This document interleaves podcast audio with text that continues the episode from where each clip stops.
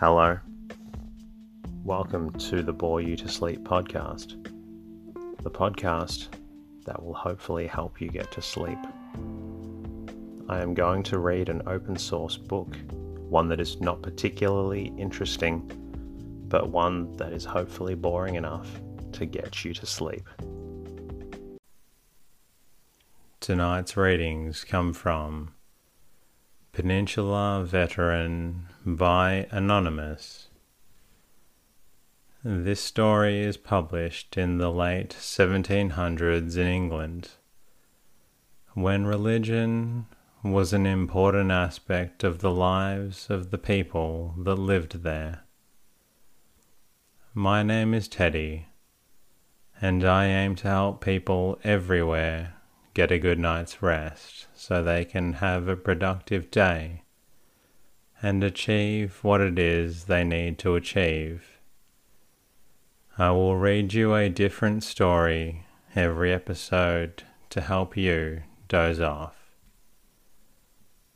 My mission is to keep bringing this podcast out to people everywhere who need a good night's rest. I know it's helping a lot of people get the rest they need, and I'm grateful to be able to help you do this. I want to say a special thank you to iTunes listener Ms. Q2U for this lovely review you left on iTunes. I also received a new patron during the week on Patreon, Caroline Morton. Your financial contribution to my podcast meant so much to me, and will allow me to keep bringing out more episodes to you. Thank you. My passion is to bring out this podcast so that people can get the sleep they need. If the podcast is helping you, I'd love for you to become a sponsor or patron, which you can do at boreyoutosleep.com. Your financial contribution really does help me keep the podcast on air and help me bring out more episodes. I'd also love if you are able to subscribe, leave a review and rating. All of these things do help me keep the podcast alive so that people everywhere can get the good night's rest that they deserve. In the meantime, lie back, relax, and enjoy the readings. The Story of a Peninsular Veteran, Chapter 1. I have the advantage of being an Irishman. My parents had also the felicity of first seeing the light of day, as it shone upon the soil of the land which for ages has seemed to possess such passing interest in the eyes of Britain. Their family consisted of 6 children, 4 boys and 2 girls. I was the youngest of the whole, and for reasons I do not profess to comprehend, was a special favourite. I was named Thomas, which, interpreted by parental love, was converted into Benjamin, with a double portion of all that substance so scanty as theirs could supply. I was born in the small townsland of Enaheim, King's County, in the province of Leinster, about the year 1790, be the same a little earlier or later. The exact period I cannot specify, as at that time and place, and in consequence of the culpable negligence generally prevalent in parochial registration, Very little thought or care was shown in recording such events. Those were the days of intestine broil and vengeance, the seeds of rebellion which had been sown with an unsparing and remorseless hand were just ready to produce their baneful first fruit. Such was the jeopardy in which Protestants especially were placed, that no one who beheld the morning sun arise could safely calculate upon seeing it go down. Domestic fury and fierce civil strife, kindled and mainly maintained by papal cupidity and violence, raged through the fairest portions of the country. No one had the courage to trust his neighbours, for no one could tell who was worthy of trust.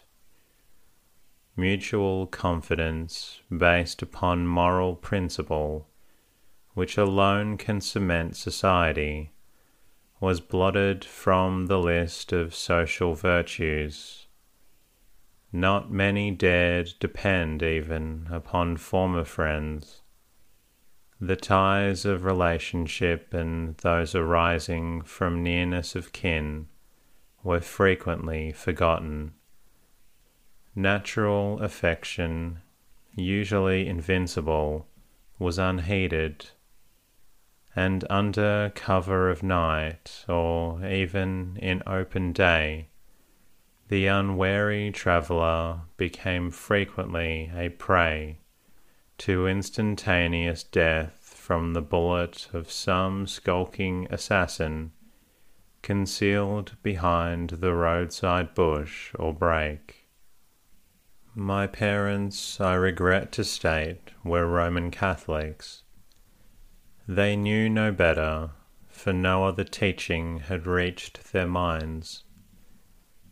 Their membership with that fallen community was their misfortune rather than their fault.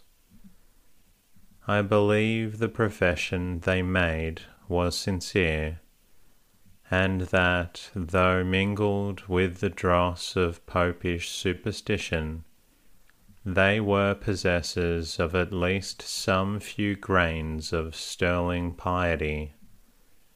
My mother, in particular, was remarkably constant and fervid in her devotions, and the earnest manner in which her beads were counted, though I could never detect the meritorious points of calculation, is to be numbered among the earliest and most powerful impressions I ever received.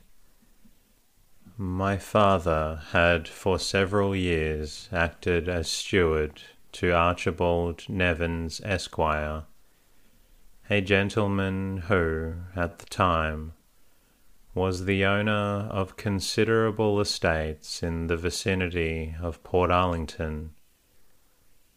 Ours was a happy family.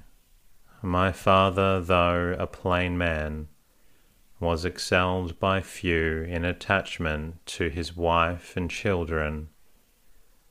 Hope springs eternal in the human breast, and we flattered ourselves that futurity offered to our notice lengthened years of comfort. But we soon found that our hold on earthly happiness was fragile as the spider's thread. My father was taken ill and passed away. Even now the procession of his funeral is pictured on my memory. The gentleman already named as my father's employer had fallen upon evil days.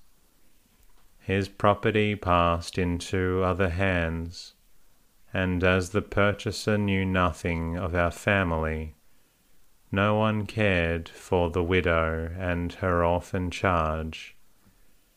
A house with every needful convenience had been built for us by the original proprietor.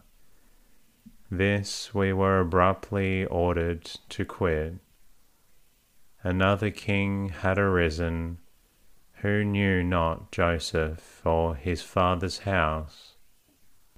We went away weeping at every step. I saw my mother's tears, and to this day her low wailing strikes my ear. But though destitute, we were not forsaken. Though in straits, we did not perish.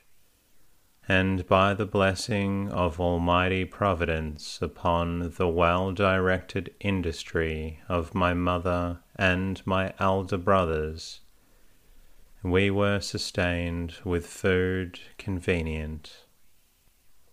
The desolate condition of the moneyless and unprotected widow was aggravated in no common degree by the political commotion already adverted to.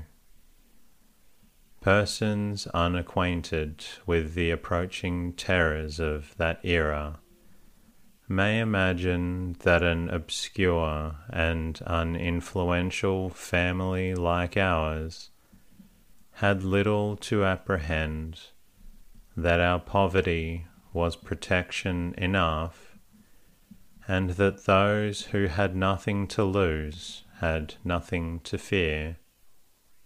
This was not so.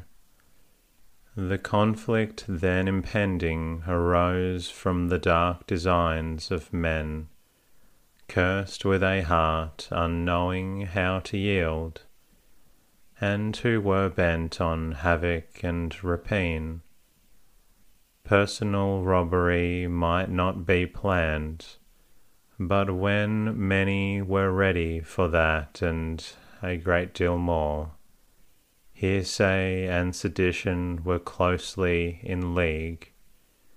The emissaries of each were in ceaseless motion, and the ultimate design was to burst forth from the unsuspected places of mischief, suddenly and wide-wasting as the simoon of the desert, and sweep with indiscriminating ire from the abodes of their peaceful countrymen every vestige of existing government and every temple devoted to the reformed religion, as by law and right reason established. Perfect secrecy on the part of the rebels was happily attainable.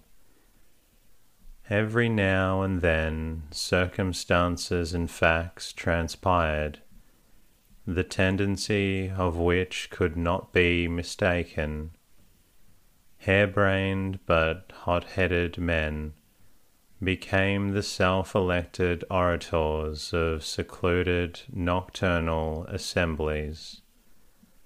Liberty and equality and reason versus religion, neat as imported from the French Directory at Paris, was the order of the day.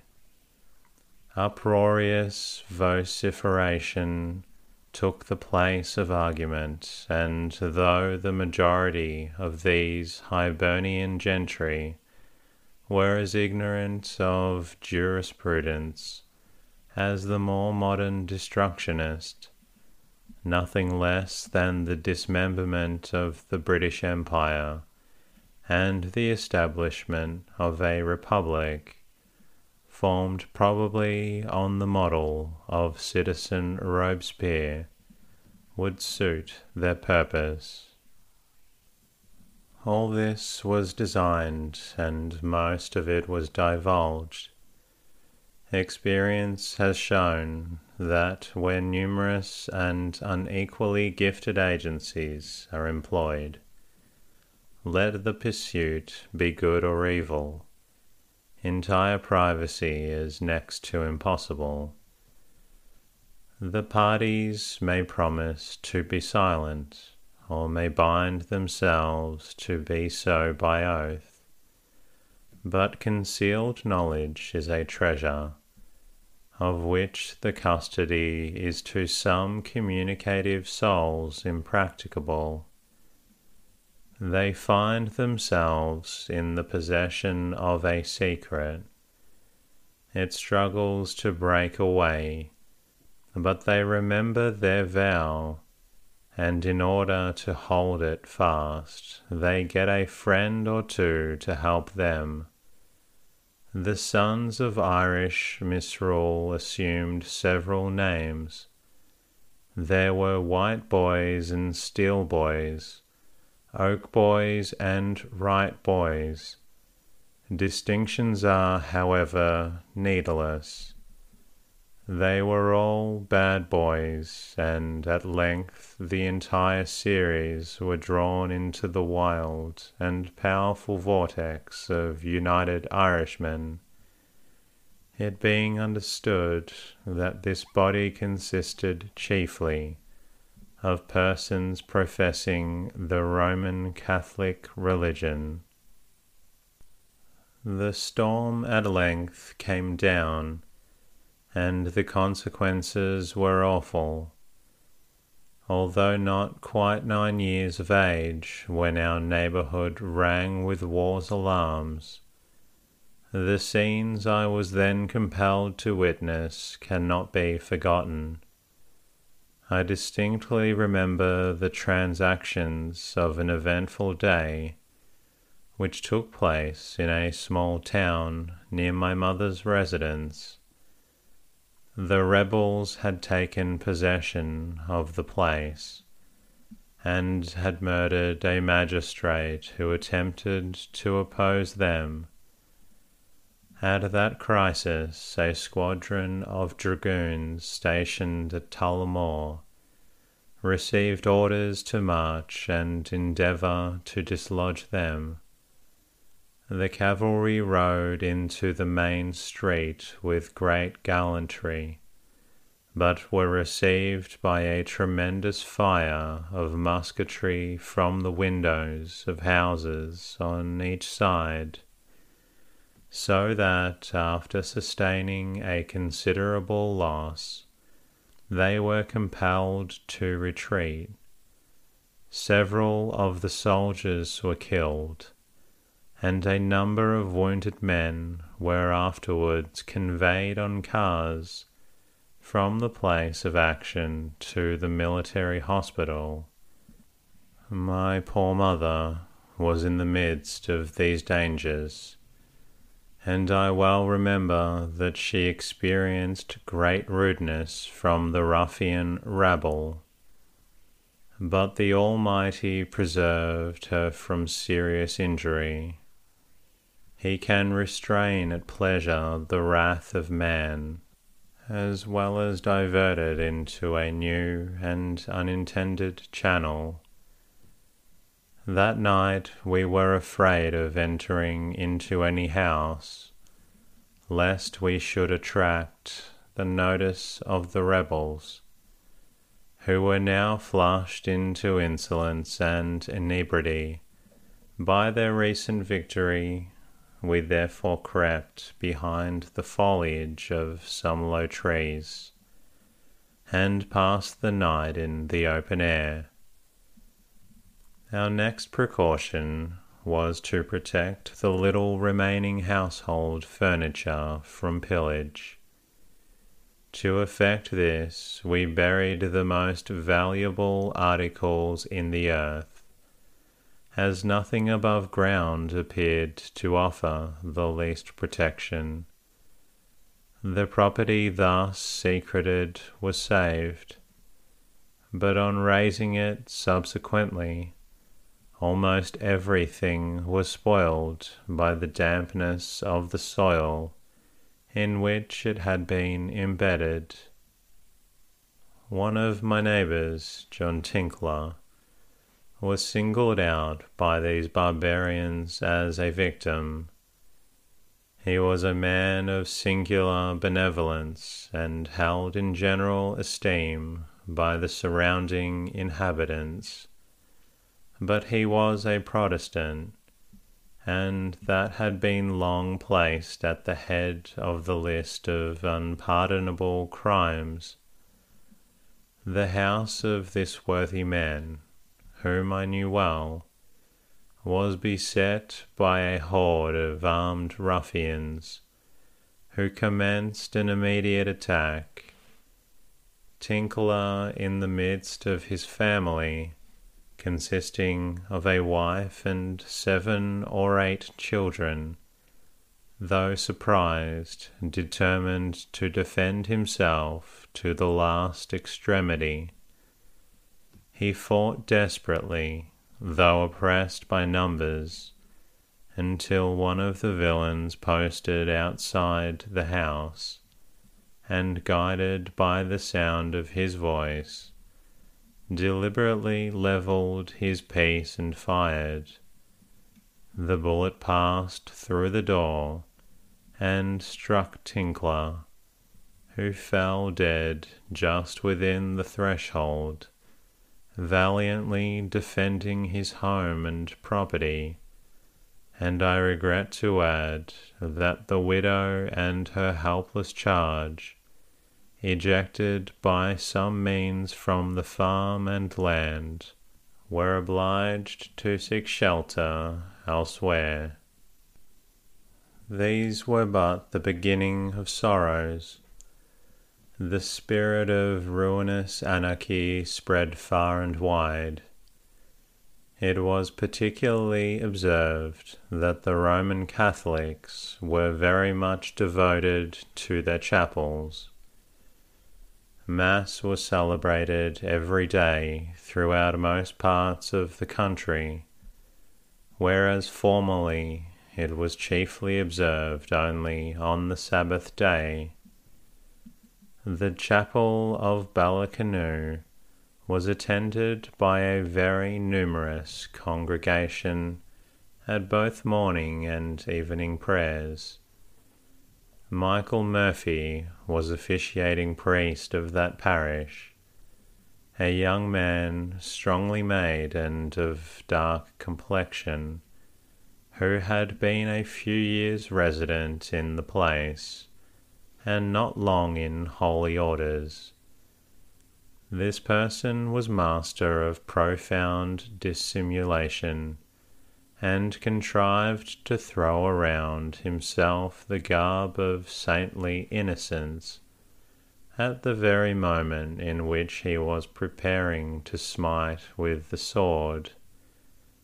The military saint actually took the oath of allegiance, in which he expressly declared himself ready to be true and faithful to His Majesty King George III, and to the succession of his family to the throne, and that he would prevent tumult and disorder by every means within his reach, and give up all sorts of arms with his possession. All the above, quoth Michael, I swear, so help me God and my Redeemer. Meantime, in the vicinity and all around the residence of his reverence, timber was missing out of the gentlemen's nurseries. It was observed that the woods and shrubberies were gleaned of such materials as would suit for the construction of offensive weapons. In fact, this genuine sample of Popish fidelity, who, had he lived, ought to have been rewarded with at least a cardinal's hat, this pretended pattern of all that is good and praiseworthy, went his way from the altar, put down the testament on which, after the preparation of his delusive affidavit, His lips had been pressed and straightway began to exemplify the inviolability of his oath to existing government, but the manufacture of pike handles and granting absolution to those who helped him. Without going into the history of the Irish Rebellion, which is foreign from my present purpose, the fact is sufficiently evident that the whole of that sanguinary struggle, from first to last, may be ascribed to the crafty domination of the Roman Catholic clergy. It is not a little singular that three of the most daring military leaders, those, I mean, who were principally signalized in the wholesale butchery of their Protestant fellow subjects, were priests in that persecuting church.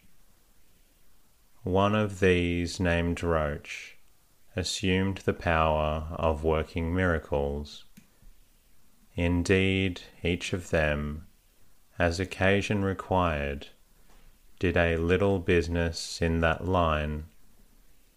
Roach declared that in battle his person was invulnerable, that no shot could hit or hurt him, and having picked up several bullets after an engagement at Ras, he assured his dupes that he caught them in his hand during the fight. The wily ecclesiastic, true worshipper as he was at the shrine of Mammon, conceived the idea of turning the thing to good account by the alternate practice of hypocrisy and theft, for either of which his hand was ready.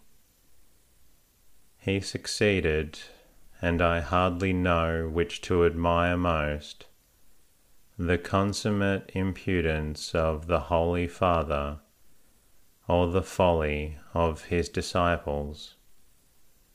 Roach procured slips of paper, each of which he termed a protection or gospel.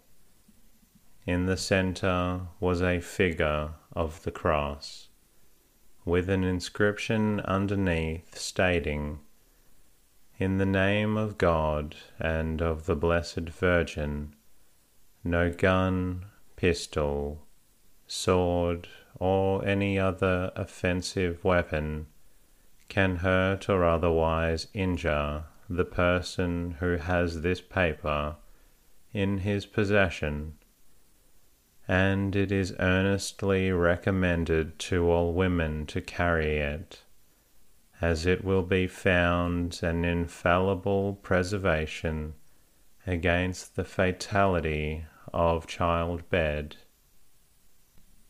Anxious to secure customers in every rank, the price of these tickets to the better sort of people was 50 crowns.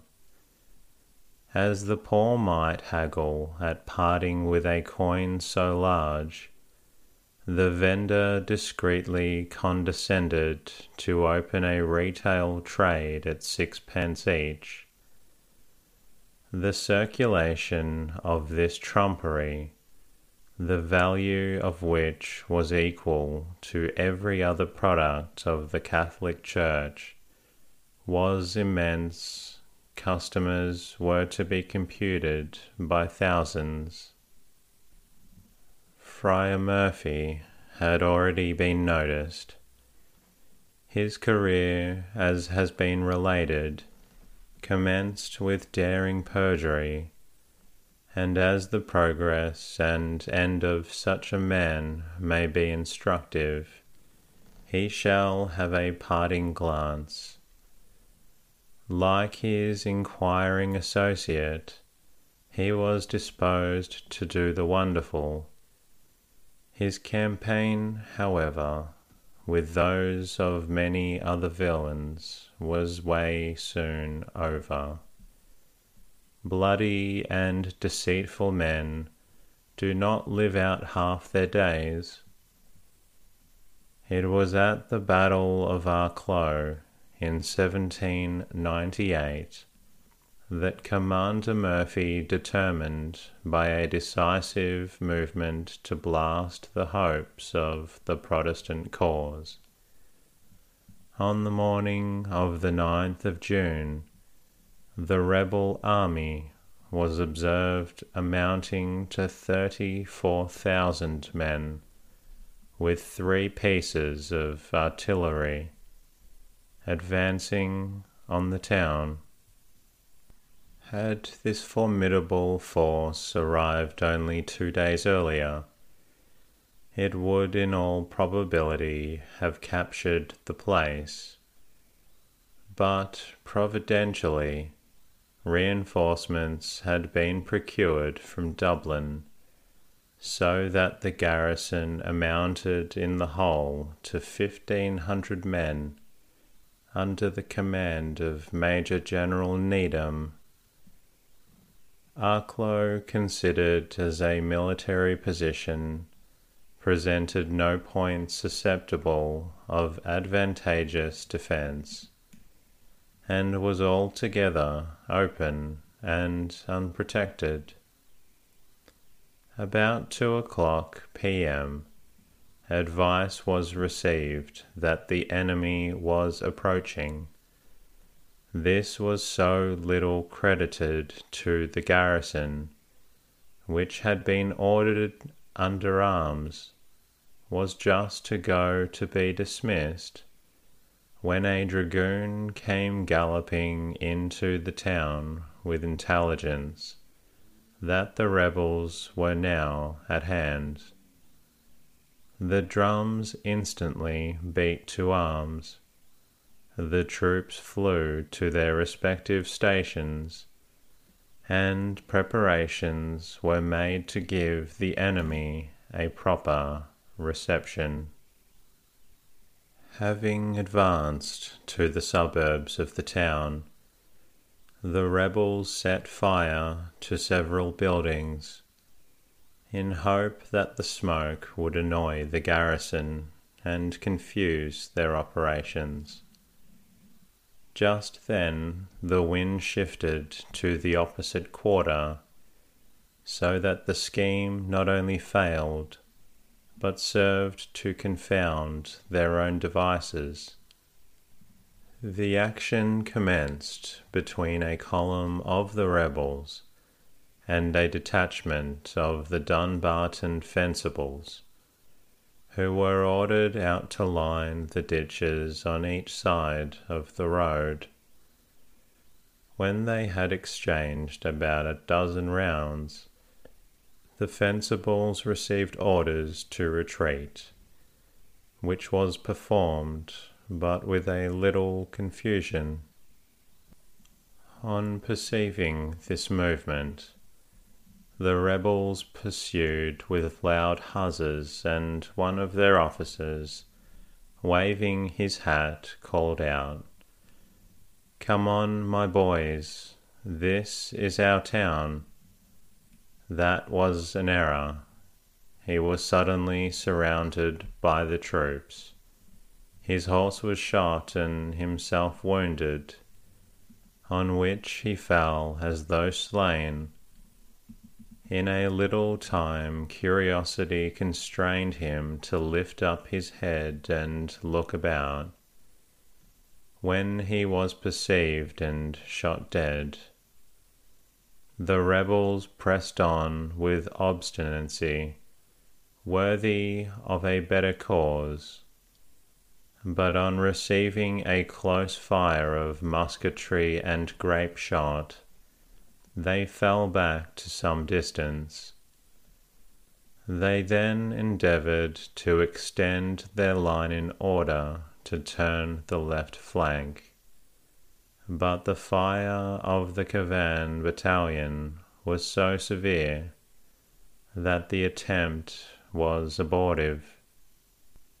Another column of the rebels tried to gain the lower end of the town by the beach, but here they were repulsed by a desperate charge of cavalry, headed by Colonel Sir Watkin Wynne.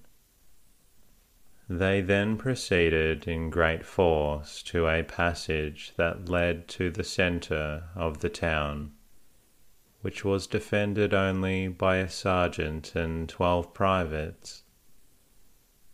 This handful of men, however, made good their position, and as the pass they held was narrow, rendered every effort to dislodge them from it ineffectual.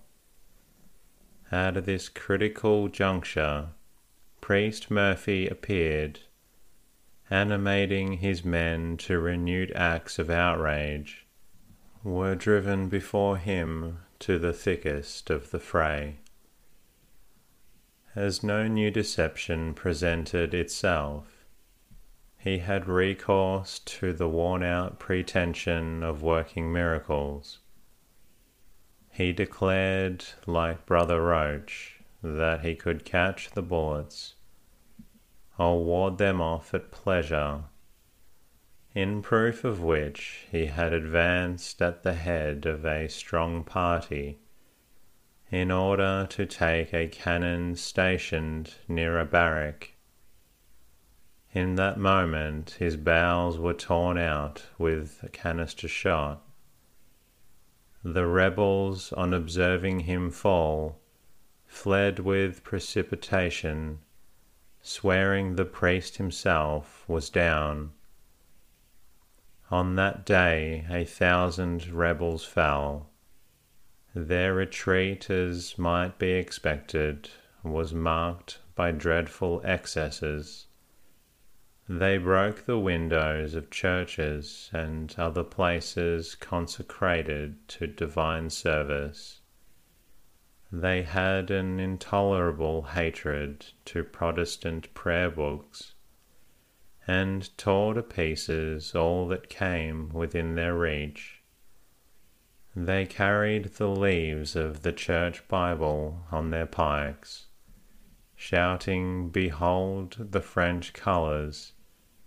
And to complete their impiety, they put 2 Protestants to death in the aisle of a church. In other parts they made saddles of the Bibles, and rode about upon them. The retrospect of these vengeful days, while it serves to fix my faith in true religion, as contrasted with that which is false, calls forth unfeigned gratitude to God for his protecting mercy. Exposed as my mother and family were to the pelting of the pitiless hurricane, none of the sustained material caused us personal injury. I have before stated that my mother was conscientiously attached to the tenets, such as they are, of the Church of Rome. I never observed anything reprehensible in her conduct, though no one was more constant than she was at the confessional. Neither know I to which of the saints she was disposed, on emergency, to turn. That she loved the Saviour, and was willing to wash the feet of the servants of her Lord, I can safely affirm. I can vouch for the constancy and zeal of her private prayers and intercessions. I know that the practices of her life agreed with the engagements of her lips, and I cannot help but think that she was a noble proof that God is no respecter of persons, that holiness of my heart may subsist in the most defective dispensation, and that whoever seeks the face of God through the merits of his Son, in the path of penitence and faith, even though cumbered with mistaken doctrinal views, shall not be cast away. The time, the extent, and the unwitting nature of her ignorance God winked at. He saw that she erred through ignorance. The eye of his omniscience pierced through the veil of her mental delusion to the uprightness of intention that dwelt within him. And I believe through divine mercy she went down to her grave justified by grace, hallowed and made meet for heaven.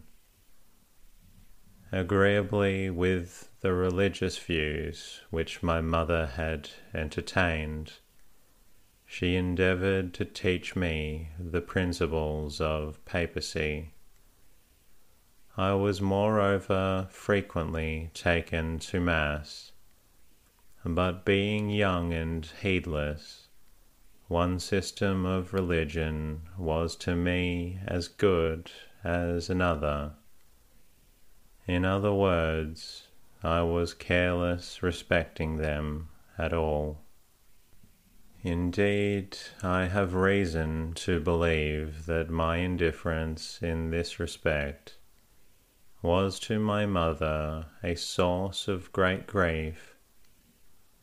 Meantime, I had arrived at the 14th year of my age, a period, generally speaking, of no small vanity and self-complacency, and in which many men think themselves qualified, by the dignity of their teens, to shake off the trammels of parental guidance. Among others, I determined to walk alone, but unfortunately, on reflection, boast of my first step. Among the youths with whom I contracted some acquaintance was a dissolute lad about my own age, by whose enticement, when only just turned 15, I enlisted in the Queen's County Militia.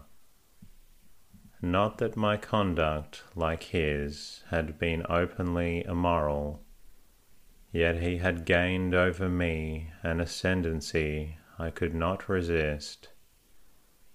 Evil communications corrupt good manners, and perhaps the apparent freedom, the frankness and gaiety of an open-hearted soldier's holiday life, had an influence which, though not acknowledged, was really felt. But oh, my mother, for when I became a soldier, she was still living. I had in this deed of hardihood well nigh forgotten her, but she remembered me, and when I thought thereon, I wept. Never shall I forget her last, her parting look. My elder brother had settled at some distance, and on the eve of my departure to share in unknown danger, had unexpectedly arrived. If bereaved of her children, she was bereaved, and I know she said in her heart, "All these things are against me." Her farewell was accompanied with a prayer for my future prosperity, and I impute my preservation under Providence. On leaving her presence on this eventful occasion, I was taken before Captain Fitzmaurice, the officer in command at the recruiting station, and was kindly received He expressed himself pleased with my look and healthy appearance, made several inquiries relative to my family, and at once engaged me as his servant. After serving in the corps about 12 months, I received principally, I believe, on account of my youth, an honourable discharge, while the regiment was stationed at the Castle Barrack in Limerick, and returned to the quietude of home. I hope you enjoyed that story. That concludes the end of tonight's readings. If you're not quite tired yet, please feel free to listen to another episode. In the meantime, I'll be working on bringing you another episode for another good night's rest. Until then, good night.